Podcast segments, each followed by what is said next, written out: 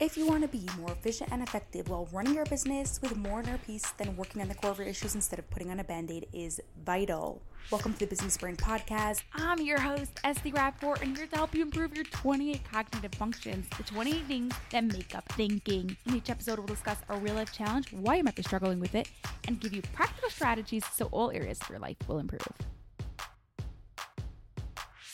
Did you know the average person wastes three hours a week looking for missing items? And if you're a mom, may I ask, how many times a day does a child ask you, Do you know where my shoes are? Do you know where my toy is? Or whatever it is. And everything is reliant on you to find. What if you can find your missing items in such an easy manner that even your kids can look for them? And find them so you don't spend your days looking for missing phone, keys, socks, and all the things that we need in life. That's coming up next in the Business Brain Podcast, episode 424. But first, what is your strongest cognitive function? What is your strongest thinking skills? And which ones need some help? Find out by taking the cognitive function assessment at lifepixuniversity.com forward slash CF. That's lifepix, P-I-X, university.com forward slash CF. For today's real life challenge, imagine you're about to start an important meeting with a potential client. If this meeting goes well, you'll hopefully be signing a $30,000 deal. But you can't find a document that you are looking for. You know you had it on your desk just an hour ago, but right now you can't find it. And the meeting is in 15 minutes.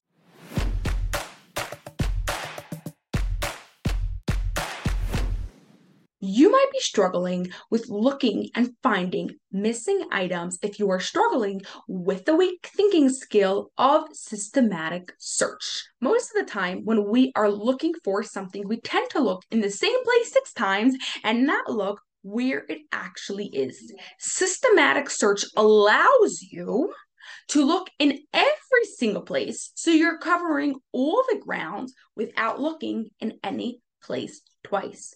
The way it works is you create a system, let's say left to right, or top to bottom, or front to back, whatever the system is, and you look in that system.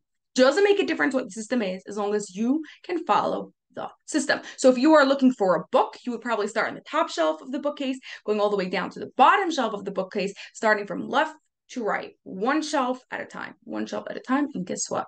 You'll find it as long as the book is actually on the bookcase. Now, if you're looking for that important document that you need to find in 15 minutes, you probably would want to start from the left side of your desk going to the right side of your desk, or from the back of your desk going to the front of your desk, going through each and every single paper, drawer, container, whatever you have there. You are not skipping anything. You are following your system and you are looking through each and everything. This doesn't mean that you should read everything. You're just looking and glancing for the important cues that will show you what this document is. So if you know it has a certain company logo on it, your brain is looking for that company logo. Now, because this is so simple, literally that is it you just create a system and look in that system you can teach it to your children even as young as three years old teach them the word systematic search they absolutely love that word and show them how to do it. So in the beginning, next time they come to you to ask you where their toy is, you say, "Oh, we'll do systematic search together," and you show them how to do systematic search.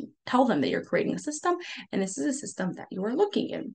And then next time you're going to do that again. And the next time you're going to do it again. Eventually, you're going to be able to say, Did you look systematically? And they'll be able to tell you if they did or didn't. Guess what? If they did, they will actually find it. Now, there are two reasons why systematic search works so well. Well, first of all, like we said, you're covering all the ground without looking in every place double. Like you're just covering every single place and you're not missing the place. Sometimes, like we literally like skip right over the place of where it actually is. And number two, when your brain has a system, it can calm down because it's not like frazzled. Where is it? Where is it? Where is it? Instead, it's like, oh, I'm looking on the shelf from left to right. And oh, I could do that. I can look on the shelf from left to right. And just by having your brain calm down, it can actually start thinking again. And often you'll find yourself all of a sudden remembering where you put it because now your brain is calm and your brain can actually think and can actually remember where you put it. So Either you'll find it by calming your brain down or you'll find it by searching systematically. Now, I do know that some people complain in the beginning that it takes way too long. It is true. In the beginning, often it feels like it is taking longer than just looking for regular. But as you do this more, a, your brain will learn what are the best systems to look for that specific item. And two, your brain will learn how to do systematic search faster. Plus, three, your brain actually ends up finding it. So sometimes we like panic, we don't even end up finding it. This way, your brain is calm and you end up finding it. Now, I would like to add one thing.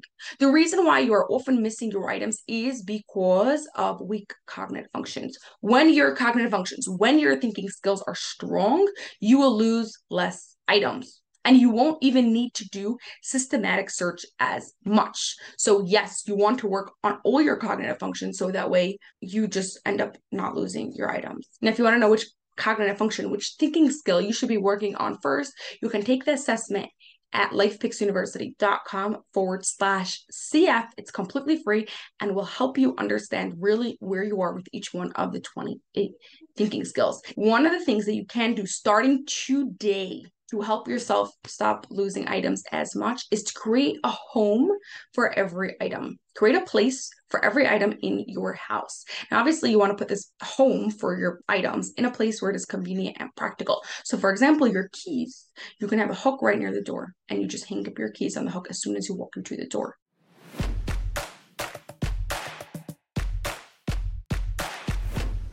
In this episode, we spoke about searching systematically for missing items create a system and search in that system.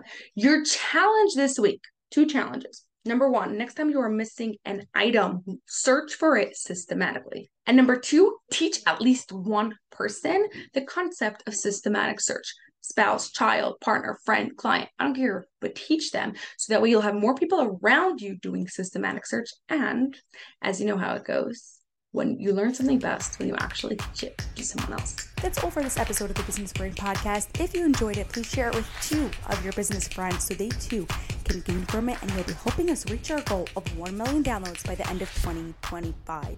Cheers to peak brain performance.